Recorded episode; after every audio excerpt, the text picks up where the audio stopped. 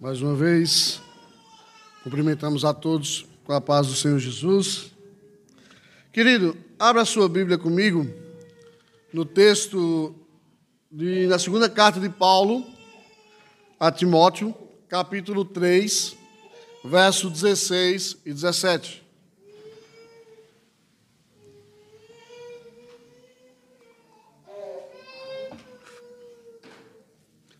Segunda Timóteo, capítulo 3, verso 16 e verso 17. Diz assim: Toda escritura é inspirada por Deus e útil para o ensino, para a repreensão, para a correção, para a educação na justiça, a fim de que o homem de Deus seja perfeito e perfeitamente habilitado para toda a boa obra. Mais uma vez, verso 16: toda a escritura é inspirada por Deus. É útil para o ensino, para a repreensão, para a correção, para a educação na justiça, a fim de que o homem de Deus seja perfeito e perfeitamente habilitado para toda a boa obra. Amados, como falamos no começo, na abertura do nosso culto, hoje nós comemoramos 504 anos da Reforma Protestante. Está aí o, o slogan. Não sabem que no dia 31 de outubro de 1517, Lutero vai na Catedral de Wittenberg e fixa aquelas suas 95 teses contra a igreja. Sabemos que a reforma ela não se inicia com Lutero.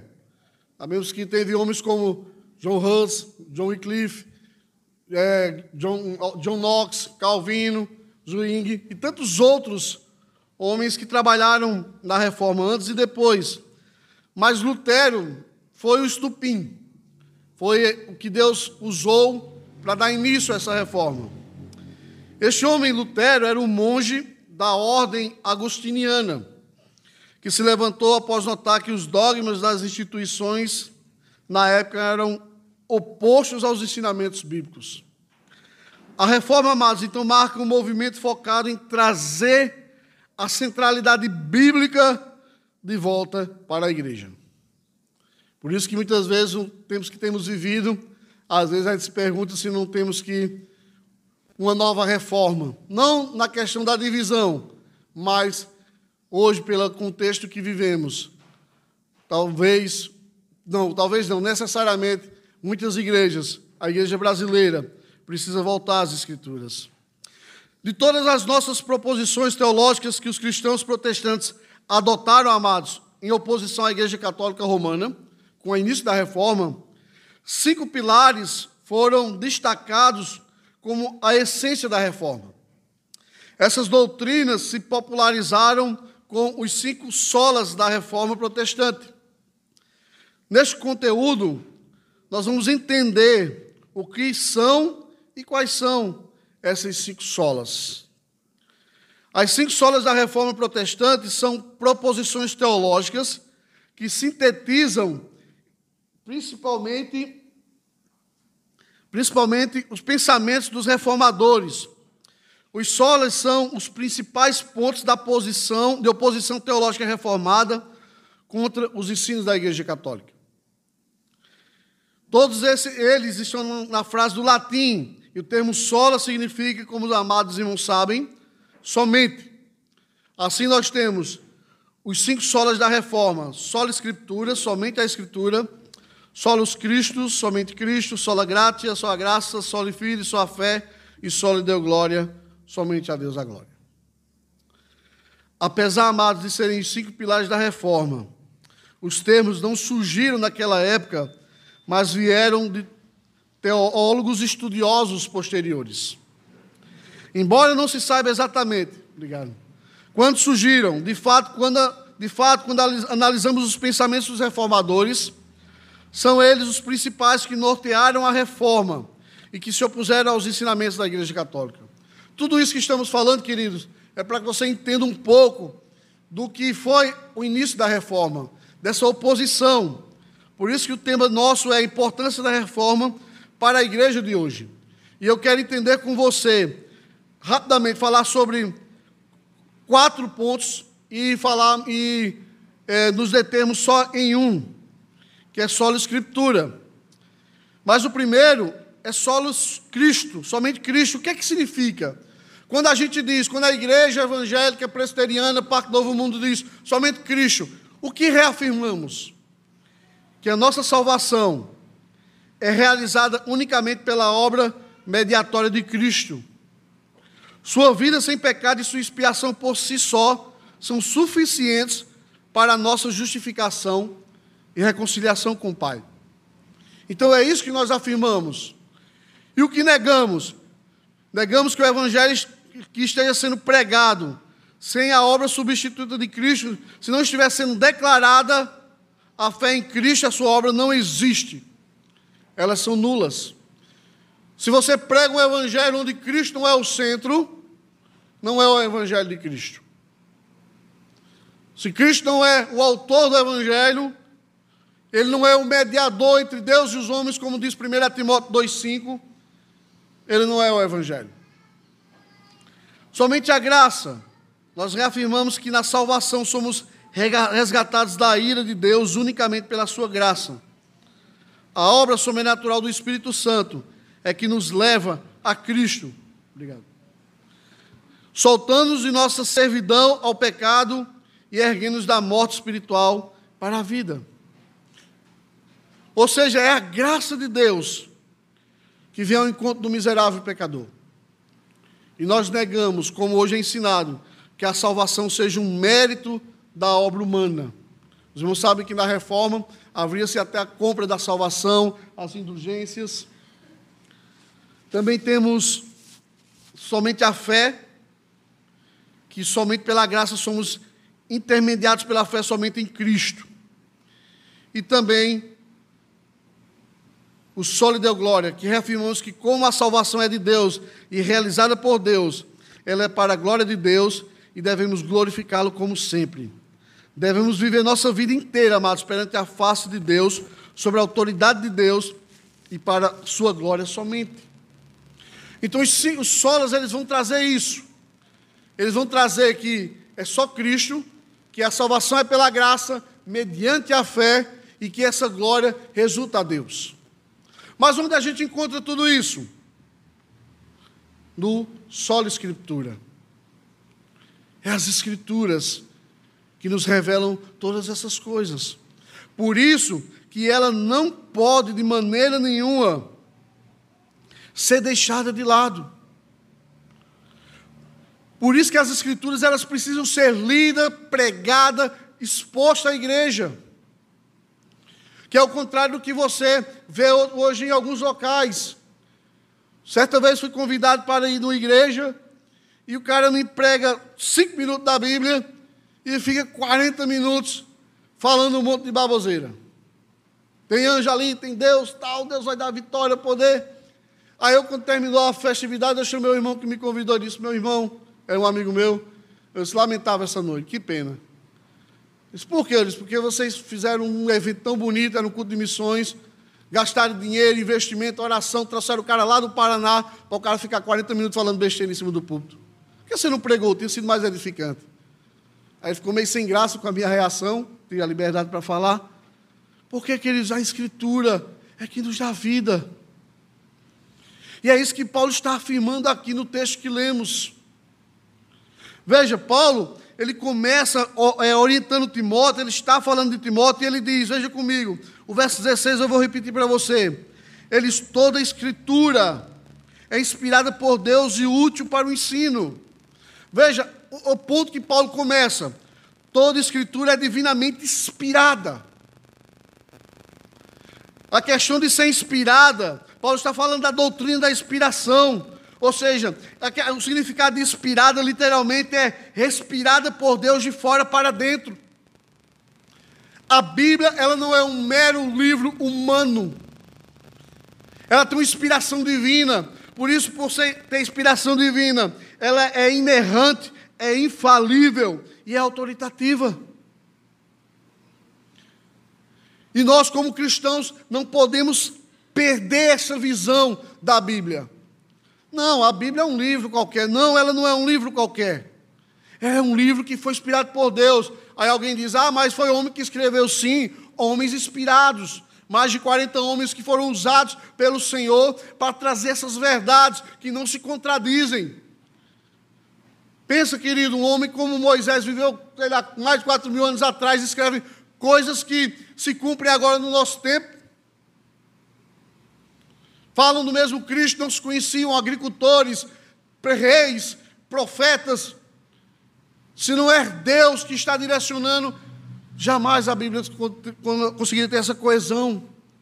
E 1 Pedro, 2 Pedro 2, 1 ao 21, Pedro diz: Porque a profecia nunca foi produzida por vontade de homem algum, mas os homens santos de Deus falaram inspirados pelo Espírito Santo.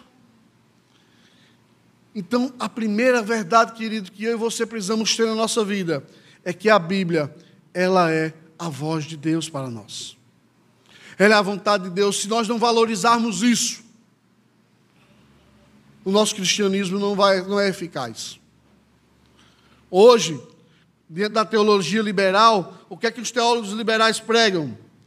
Que a Bíblia, ela tem textos, ela produz textos um, é, escritos por homens sem participação do sobrenatural.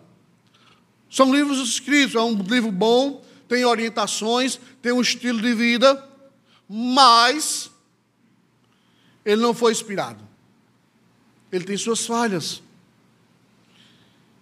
E muitos crentes estão indo nisso aí. Quando deixam, querido, muitas vezes de consultar as Escrituras para terem direção na sua vida. Quando deixam de examinar as Escrituras, Paulo está dizendo: veja, porque eu posso me respaldar nela, porque ela é inspirada, ela é Deus que está orientando, ela é o manual do fabricante, como já falamos. A irmã Marcela frisou bem aqui na escola dominical: o padrão das famílias é a Bíblia, é as Escrituras. Porque a gente muitas vezes diz, mas é tão difícil casamento. É quando nós não nos respaldamos pelas Escrituras. Ela tem tudo para nós tem todas as respostas. Então Paulo diz, Timóteo, lembre-se, toda escritura ela é inspirada por Deus. Foi Deus que lhe deu. Beleza, Paulo, ok. Mas qual a finalidade? Primeiro, para o ensino. Ou seja, para você fazer aquilo que é certo.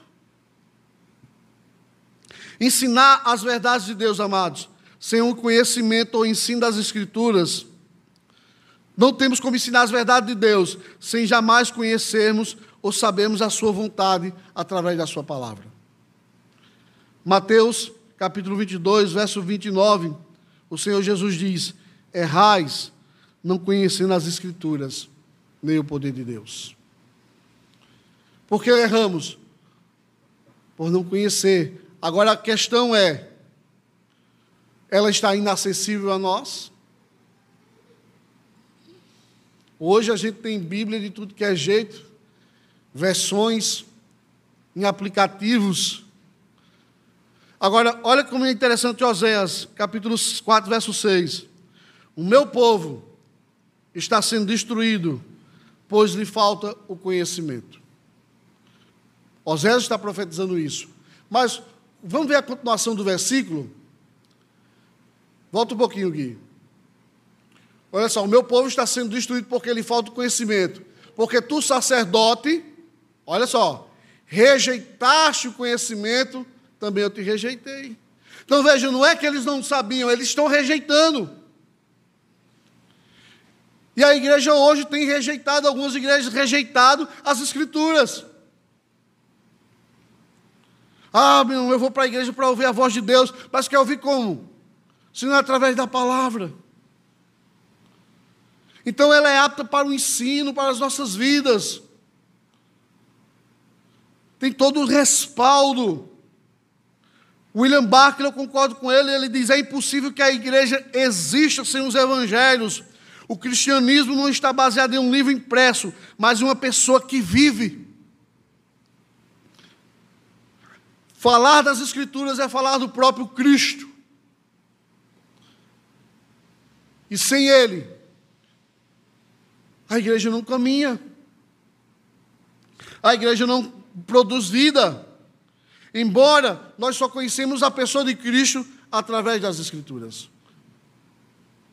Não há como conhecer, não há como a igreja caminhar, não há como a igreja ter vida se ela não está dentro da palavra de Deus. Por isso que Paulo está dizendo para Timóteo: toda escritura é inspirada para ensinar vocês, ensinar a fazer o que é certo. Hoje a gente sempre comenta das, da, como falamos quinta-feira aqui, da, da, igreja, como ela está virando um, um, um mercado o cara vem para a igreja, ele não vem ouvir o que a palavra ensina, ele quer ouvir aquilo que lhe agrada. E aí as igrejas estão se adaptando a isso. Já falamos tantas vezes sobre as, as novas indulgências, sobre as águas de Israel, sobre os olhos ungidos, sobre sal ungido, sobre não sei o que lá. Pessoas querendo pregar Cristo, mas sem Cristo. Pregar o Evangelho tirando Cristo, colocando sempre Cristo e mais alguma coisa. Precisamos, amados, voltar às Escrituras. A igreja brasileira, sim, eu creio, eu sempre tenho falado isso, ela precisa hoje voltar a uma reforma protestante. Mas não de divisão, mas de olhar para a centralidade da palavra. Porque se ela é útil para o ensino, ela também serve para a repreensão, ou seja, para aquilo que está sendo praticado errado. As Escrituras, meus amados, são valiosas para convencer, para fazer o homem ver que está errado no seu caminho e para assinalar o caminho correto, mudar suas atitudes e conceitos. O homem só pode ser transformado pelas Escrituras, isso é fato, eu e você somos prova disso. Você sabe do seu passado, você sabe como você vivia. E hoje, a gente diz assim, muitas vezes: olha, que não é errado, entenda bem meu ponto. A educação transforma. Temos aqui educadores, sim. Ela transforma, pega o cara que mal educado, uma pessoa que está sendo desviada de caráter e conduta e faz um cidadão de bem. Mas a educação, a escola, o conhecimento, ele não pode, humano, ele não pode transformar a alma. Você pode pegar um mendigo e dar, colocar numa faculdade e transformá-lo num grande doutor, mas se ele é viciado numa bebida, ele só deixa a cachaça pelo uísque, caro. Mas as escrituras têm poder de mudar a conduta e o seu caráter e, acima de tudo, salvar a sua alma. Eu queria ler um texto muito forte, muito bom, perdão, de 1 Coríntios 6, 9 a 11 com os irmãos. Olha só o que Paulo diz: Olha, não sabeis que os injustos não herdarão o reino de Deus. Não vos enganeis, nem impuros, nem idólatras, nem adúlteros, nem efeminados, nem sodomitas, nem ladrões, nem avarentos, nem bêbados, nem maldizentes, nem roubadores herdarão o reino de Deus. Veja, essa é a lista que Paulo está falando para a igreja de Coríntios. Olha, esses quem pratica tal coisa não entra. Agora olha o verso 11. Não, pode continuar aqui então, perdão, volto lá, do 10. Herdaram o rei de Deus, continua. Tais fostes alguns de vós, mas vós fostes lavado, mas vós fostes santificado, mas vós fostes justificados em nome do Senhor Jesus e no Espírito do nosso Deus. Então você veja, Paulo está dizendo: olha, no meio de vocês haviam ladrões, haviam homossexuais, haviam prostitutas, haviam depravadores, haviam pessoas de tudo que não prestava de conduta, mas foram transformados pelo Evangelho. Hoje o movimento LGBT ele critica a igreja porque nós criticamos um, um comportamento. Não é que o homem nasce homossexual, é um, um estilo de vida que ele escolheu, seja imposto ou por escolha. Mas Paulo diz: não, mas o Evangelho tem a capacidade de mudar. Então nós podemos amar o homossexual 100%, sim, mas reprová-lo 100% porque a sua conduta está errada contra as Escrituras. E Paulo está dizendo: olha, as Escrituras têm o poder de mudar a vida do ser humano. Por isso, querido, que por mais que a pessoa faça coisas erradas, coisas que aos nossos olhos sejam é, horríveis, mas as Escrituras, Jesus tem o poder de transformar o coração dele. Qualquer pessoa que a gente pense aí que, que cometeu um crime mais hediondo. Veja, Paulo está dizendo para a igreja de Coríntios, que vive nessa prática, não entra no reino de Deus, mas vocês foram transformados. Por quê? Porque ela é útil para a correção. Eu vejo muito isso, querido, de um testemunho que eu achei muito interessante na vida de Agostinho de Hipona, o Santo Agostinho. Diz a sua biografia que Agostinho vivia uma vida desregrada, na promiscuidade. Aos 17 anos, Agostinho se junta com uma concubina, sua mãe reprova, mas ele tem um filho e vive totalmente depravado. Mas um dia, sentado embaixo de uma árvore, Agostinho pega as Escrituras e vai ler Romanos 13, versos 13 e 14, que diz assim: Andemos dignamente como em pleno dia, não em orgias e bebedices, não em. Aí ficou pequeno.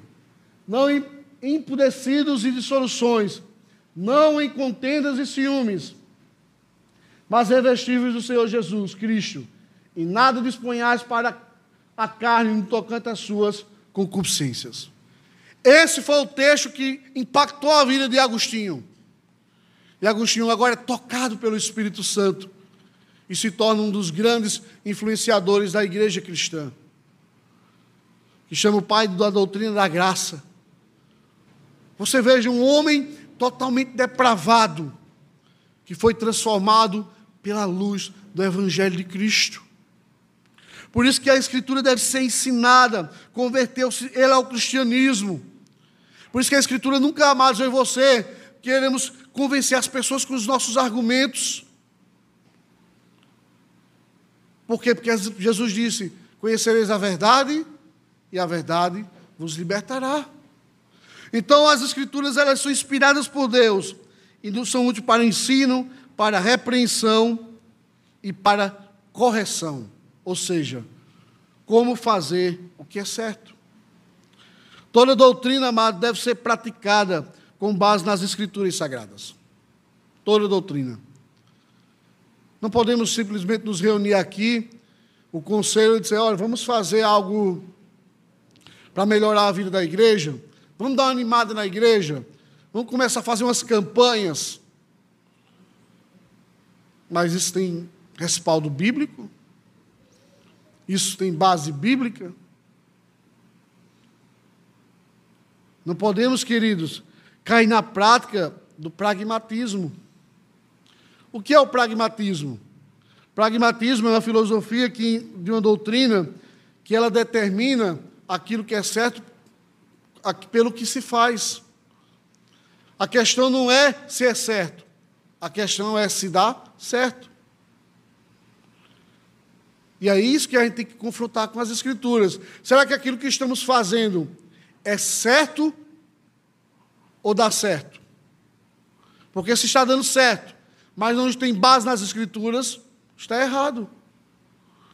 O próprio Martinho Lutero disse: olha, ainda que se faça chover milagres todos os dias, se não tiver base nas Escrituras, não é de Deus. Não é de Deus. Então a gente tem que olhar isso. Eu conversava com minha esposa sobre a situação. E até Samuel ligou para mim, pai, eu estou indignado, porque isso e isso, não é, tá na internet, não adianta conversar. Isso é mais interno. E aí eu disse, filho, não é porque essa igreja é grande que Deus está apoiando. Ah, não adianta ficar indignado. Olhe para a igreja de Laodiceia. Era uma igreja grande, rica, poderosa, mas Jesus disse o quê? Eu não estou lá dentro. Então não é porque certas denominações são enormes que às vezes Deus está lá. O que define é se a prática das Escrituras está sendo organizada lá dentro. Por isso que o solo Escritura é tão forte nas nossas vidas, por quê? Porque não podemos fazer nada, querido. Nós estamos debaixo de uma regra, de uma lei que é a Bíblia Sagrada. E eu não posso querer viver da minha maneira, do jeito que eu acho, que eu acredito. Não, mas eu aprendi assim, meus pais me ensinaram assim. Minha avó tem uma tradição que é isso. Mas ela está contra as Escrituras, querido, então está errado. Por mais que seja benéfica, mas se está contra as Escrituras, está pecando. Então nós temos que ter cuidado. Praticar coisas antibíblicas, amados, nos afastará do Senhor. Trará consequências terríveis sobre nossa vida. Precisamos andar conforme as Escrituras, com dignamente, com dignidade. E como se anda com dignidade? Abre Efésios capítulo 4, versos 17 a 24.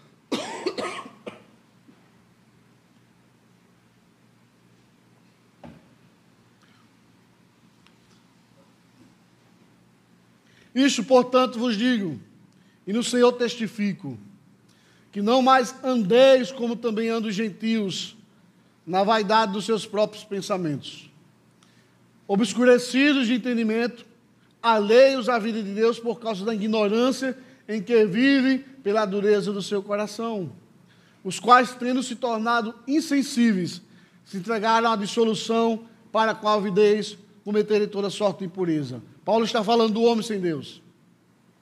Mas não foi assim que aprendestes a Cristo. Se é que de fato tendes ouvido e nele fosse instruído, segundo é a verdade em Jesus. No sentido de que, quanto ao trato passado, vos despojeis do velho homem, que se corrompe segundo a concupiscência do engano, e vos renoveis no espírito do vosso entendimento, e vos revistais do novo homem, criado segundo Deus, em justiça, retidão, procedentes da verdade. Então você veja, Paulo está dizendo para a igreja de, Paulo está escrevendo para uma igreja. Olha, essas coisas aí que eu estou falando, isso é mundano. Vocês não devem praticar. Não vivam como pessoas que não conhecem a Deus. Mas se de fato vocês aprenderam a Cristo, ouviram de Cristo, aí ele começa qual dizer o proceder. Por isso, amados, que nós precisamos da nossa vida, ela é apta para essa correção, para repreender as nossas vidas, para nos chamar a atenção de, da nossa conduta errada. Porque hoje a gente tem a velha modinha, ah, não julgueis, ah, vai orar, ah, mas você está julgando o irmão que está fazendo a obra de Deus, vai você evangelizar, e dando desculpa para não sermos repreendidos pelas Escrituras. Todos nós sabemos, isso é fato, nenhum de nós está acima dela. Seja papa, padre, pastor, todos estão sujeitos a serem repreendidos e devem ser repreendidos quando andarem errados perante as Escrituras. Ah, não, mas é Fulano, vixe. Não, ali não. E daí? Não podemos criar uma imunidade espiritual com que aquela pessoa não é passiva de erro. Todos são passivos de erro. E todos precisam ser repreendidos. Por isso que Paulo diz: toda escritura é inspirada por Deus, é útil para o ensino, para a repreensão e para a correção. Está errado, tem que mudar, querido. Perante as escrituras.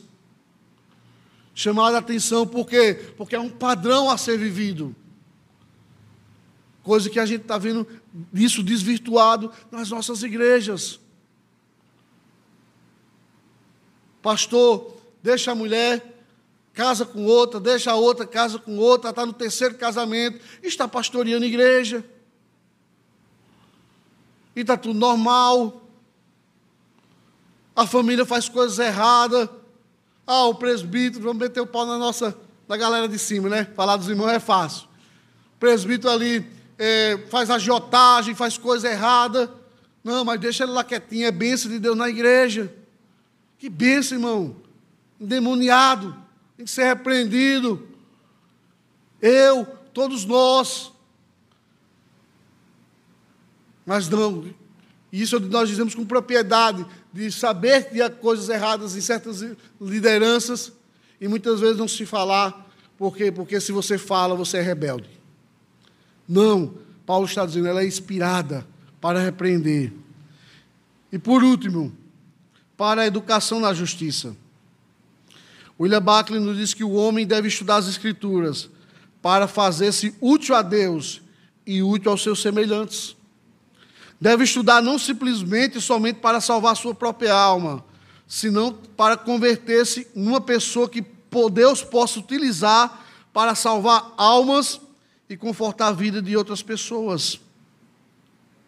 Veja a conclusão do verso 17, Paulo diz: Toda escritura é inspirada por Deus, útil para ensino, repreensão, correção, para a educação na justiça, a fim de que o homem de Deus seja perfeito e perfeitamente habilitado para toda boa obra.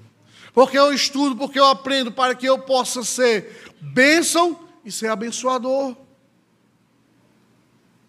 Para que, como nós falamos aqui na escola, levar este evangelho, sair desse clubinho, como o pastor Camilo colocou, e falar para pessoas também que estão lá fora que precisam de Cristo.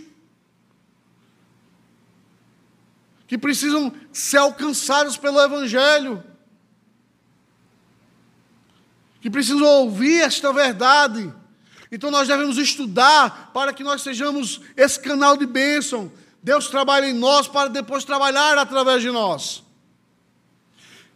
Então nós temos que estudar as Escrituras porque elas têm esse poder de mudar a vida como a gente já falou em Coríntios. Mas a pergunta é, querido, a questão é: se nós não valorizamos as Escrituras, como queremos que outras pessoas sejam salvas? Se nós não gastamos tempo em estudar, se nós não gastamos tempo em conhecer, se nós não temos prazer de ler,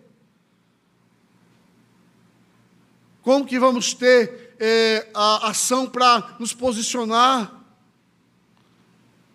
A gente viu falando aí, a gente tem visto esses exemplos aí. Hoje está casos isolados. Como a gente viu desse jogador de vôlei aí, que fez só um comentário do seu posicionamento. Irmão, imagine isso quando chegar nas igrejas. Ou você acha que não vai chegar? Isso é precedente. E amanhã ou depois se surge uma lei onde a igreja não pode mais pregar que homossexualismo é pecado, onde a igreja não pode dizer que trisal é pecado, ou da igreja não pode dizer que adultério é pecado. Como é que fica a situação da igreja?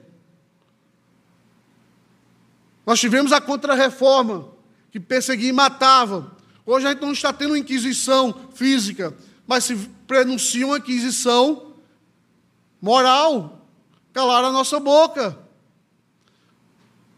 Como foi falado antigamente, era condenado, o pastor Osias falou, depois foi, hoje é tolerado, hoje é incentivado a prática. E se acontece com um, amanhã vai acontecer com a igreja, querido. Por isso nós não podemos, temos que nos posicionar em conhecer essa palavra e dizer, não, beleza, você quer ver do seu jeito, viva, mas eu não concordo porque a Bíblia não apoia. Os irmãos que são professores, Amanhã ou depois chega uma resolução: olha, você vai ter que ensinar isso aqui. A ideologia de gênero que está tão forte. Eu estava vendo um tweet, irmãos, que o filho do técnico da seleção brasileira curtiu uma postagem de brincadeira que tem assim: banheiro masculino, banheiro feminino e banheiro transforma. Tem a imagem do Transforma, aquele filme. O cara está para ser perder o emprego, está sendo rechaçado aí, tem que tomar uma providência judicial, porque ele debochou, é homofobia. Vai para o inferno com isso. Não podemos nos calar, querido, só as escrituras e somente elas. E aí a questão é, diante de uma perseguição hoje, você, qual o seu posicionamento para não perder seu emprego? na sua escola, no seu trabalho. Ó, se você agora defende cristianismo, eu não quero mais não. Porque é fácil até enquanto a água está batendo na canela dos outros e no nosso. Porque houve a reforma, porque um homem, homens que se indignaram Eu estava lendo um pouco sobre a reforma e achei interessante uma nota de, do comentário de Martin Lloyd Jones. Ele disse assim: Eu sou adorador desses, dos heróis da reforma. Podem me criticar, me chamam de idólatra. Mas diante de uma geração naníqua que estamos vivendo, eu não posso deixar de admirar homens que se levantaram contra a oposição às Escrituras. Lógico que ele não é adorador, mas o que ele está dizendo é o quê? Que naquela geração eram homens que pagavam preço para que as Escrituras fossem anunciadas. E hoje vive uma geração que, no politicamente correto, se omite. Eu não posso falar que é pecado porque eu vou ofender. Não, eu posso falar pecado sem ofender, mostrando as Escrituras. Queridos, a igreja não deve, não permanecerá em pé se as escrituras não forem seu alicerce. Pois somente com as escrituras a igreja fará o que é certo. Ninguém caminha sem ela. Segundo, somente as Escrituras têm palavras de vida eterna que transformam o miserável pecador. E dentro disso ela precisa ser levada do outro lado do mundo ou do outro lado da rua. Nós temos que ter essa convicção que nos motiva a fazer missões, levar as Escrituras para que pessoas conheçam e recebam a glória de Deus. E para finalizar, é somente ouvindo as Escrituras que o pecador encontrará fé, crerá no sacrifício de Cristo, gerar gratidão, vai gerar gratidão no seu coração, e ele dará glória a Deus pelos seus feitos. Somente as Escrituras. Por isso que ele entrou num, top, um dos tópicos das, dos solas. Somente ela, nada mais. Eu e você não precisamos de nada mais do que a Bíblia Sagrada para as nossas vidas. Agora a grande pergunta que fica é: como você tem dado valor a ela? Qual o grau de importância que ela tem na minha e na sua vida hoje? Qual o grau de importância? Ela é palavra de Deus ou ela contém palavra de Deus? Ela é minha regra de fé e prática ou ela é um livro de alta ajuda que eu leio quando eu estou com problemas e vou lá e o que é que Deus fala comigo? Não, querido. Que possamos gastar tempo lendo a palavra do Senhor. Que possamos gastar, não é gastar, mas não gastar não. Gastar é quando você desperdiça. Possamos investir tempo. Investir tempo em ler a palavra do Senhor. Em aprender. Paulo diz: para que vocês não sejam levados por todo e qualquer vento de doutrina que tem levado muitas pessoas para o caminho errado, porque não examinam. A Bíblia muitas vezes está aberta no Salmo 91 ou 23, como salmo de proteção, de amuleto. Página chega a estar amarela de tanta poeira, mas nunca leu. É como diz a história de houve um, um evento e chamaram um, um acadêmico para recitar o Salmo 23. E ele leu todo o Salmo 23 com empoderação, entonação de voz, respeitando a acentuação, vírgulas e tal, tal. Quando terminou, o povo aplaudiu. Aí chamaram um outro irmão, um pastor, um homem simples, para ler o Salmo 23, e ele leu na sua simplicidade e o povo chorou.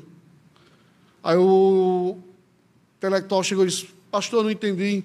Eu li o Salmo 23 e o povo me aplaudiu, o senhor leu e o povo chorou. Isso é porque você conhece o Salmo do bom pastor eu conheço o pastor do Salmo. Essa é a diferença. Que Deus nos ajude a conhecer o pastor do Salmo e não o Salmo do bom pastor.